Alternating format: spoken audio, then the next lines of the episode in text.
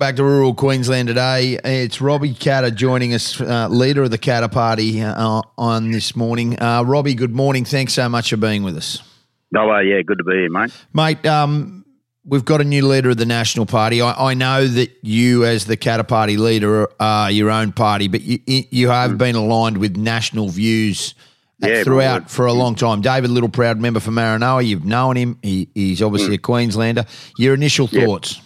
Oh, look, mate, you know, loud and clear, my, my thoughts are very strong and that um, we just need them to stop trying to be like Liberals and um, and be a counterpoint because this, you know, it used to be a funny and a, a joke at the pub, the Greens, and, um, you know, the, these Teals now as well, which are pretty much as Greens, I think. Um, but, like, this is starting to get scary that people are taking them seriously.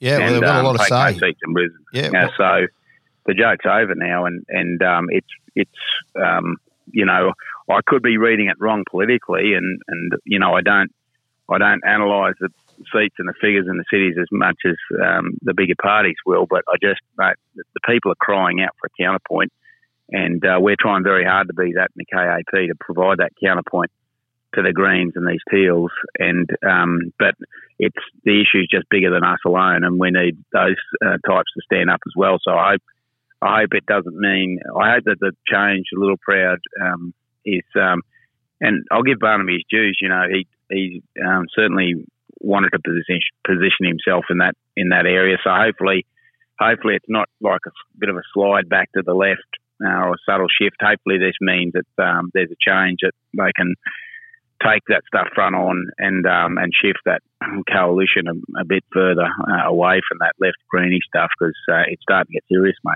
Yeah, it certainly is. Are you concerned?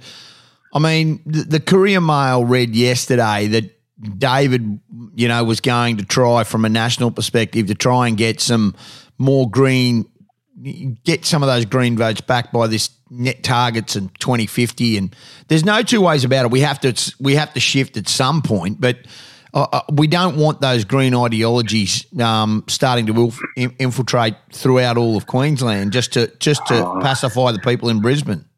Uh, yeah, again, mate, I, I might be reading it wrong, but I my experience with you know the Greens and any of those type people that subscribe to those series, there's no compromise in it. Like you, you're either in for a penny, in for a pound, and um, if you're not, then you, are just no chance of getting their vote. So it's I don't think it's a case of trying to subtly look like them or um, you know try and pander to them. I think it's it's about educating and trying to bring that uh, bring that narrative around to say this is crazy. And you know there are ways to do that, like with you know emissions. Uh, we can be talking about ethanol. Ethanol takes thirty percent of the tailpipe emissions out of all your petrol-driven cars. So we can we can cut in equivalent to taking 30% of cars off the road if we mandate E10 and ethanol. And that's environmental as you can get. Um, there's a smaller carbon footprint with a um, with a biofuels run car than there is with an electric car. So there's a good story to tell there. Why not just focus on that without having to talk about 2050 or any of that stuff? Um, there's, there's, there's areas where we can demonstrate uh, that we're strong on environmental values in the bush, but it just needs need a strong voice to, to push it. And um, you know, I think if we're not if we're not saying those things, then why even bother being there in the first place? Um, I, I, don't buy this. Oh, it's better to be in the tent. Like let's just call it how it is, and and you know, let's have a bit of faith in people to follow, and um, and that's including people in the cities. Yeah, and, and if they get an understanding, they're going to know what they're talking about. Can I talk about this? What to me concerns me more than anything is the health system here in this state. We've talked about it on countless occasions, but it is an all-time disgrace in regional Queensland. Like I'm, I, I don't want to be dramatic about this. It has never been as bad. It is words, a mess. Yeah, words wouldn't do it justice. Yeah, um, it, the worst. You couldn't you couldn't over dramatise it. it. It's deadly serious. It you know, I've got stories that would link the left directly to people dying, so they're not getting access to those specialists or doctors in time letting things go, not presenting at the hospital, and and um, you know the health deteriorates, they die. Um, but not you know where do you want to start? Um, availability, doctors, uh, all their allied health services. Um, if you're if you're a mum living in a rural area trying to get access to OT, speeches, and um, and mate, I, you know I got into politics really driven by industry development. You know, trying to develop agriculture and, and mining and that's the thing that sort of lit my fires. But I am just buried down in health stuff at the moment because it is so big, it's so acute. Well, how do you fix it, Robbie? I mean, Could conscious turn away from it? I don't know how we fix it. That's the thing I don't get. Well, I- Oh, you know, they, I don't think there's any one good answer, but say they had a um, they had a big story on Doomadgee and Four Corners, and they were trying to say that they're racist at the hospital in Doomadgee, and that's the problem. And the government goes up there and and you know starting to talk about cultural awareness hospital, like that's I know that's the opposite of what you need to do.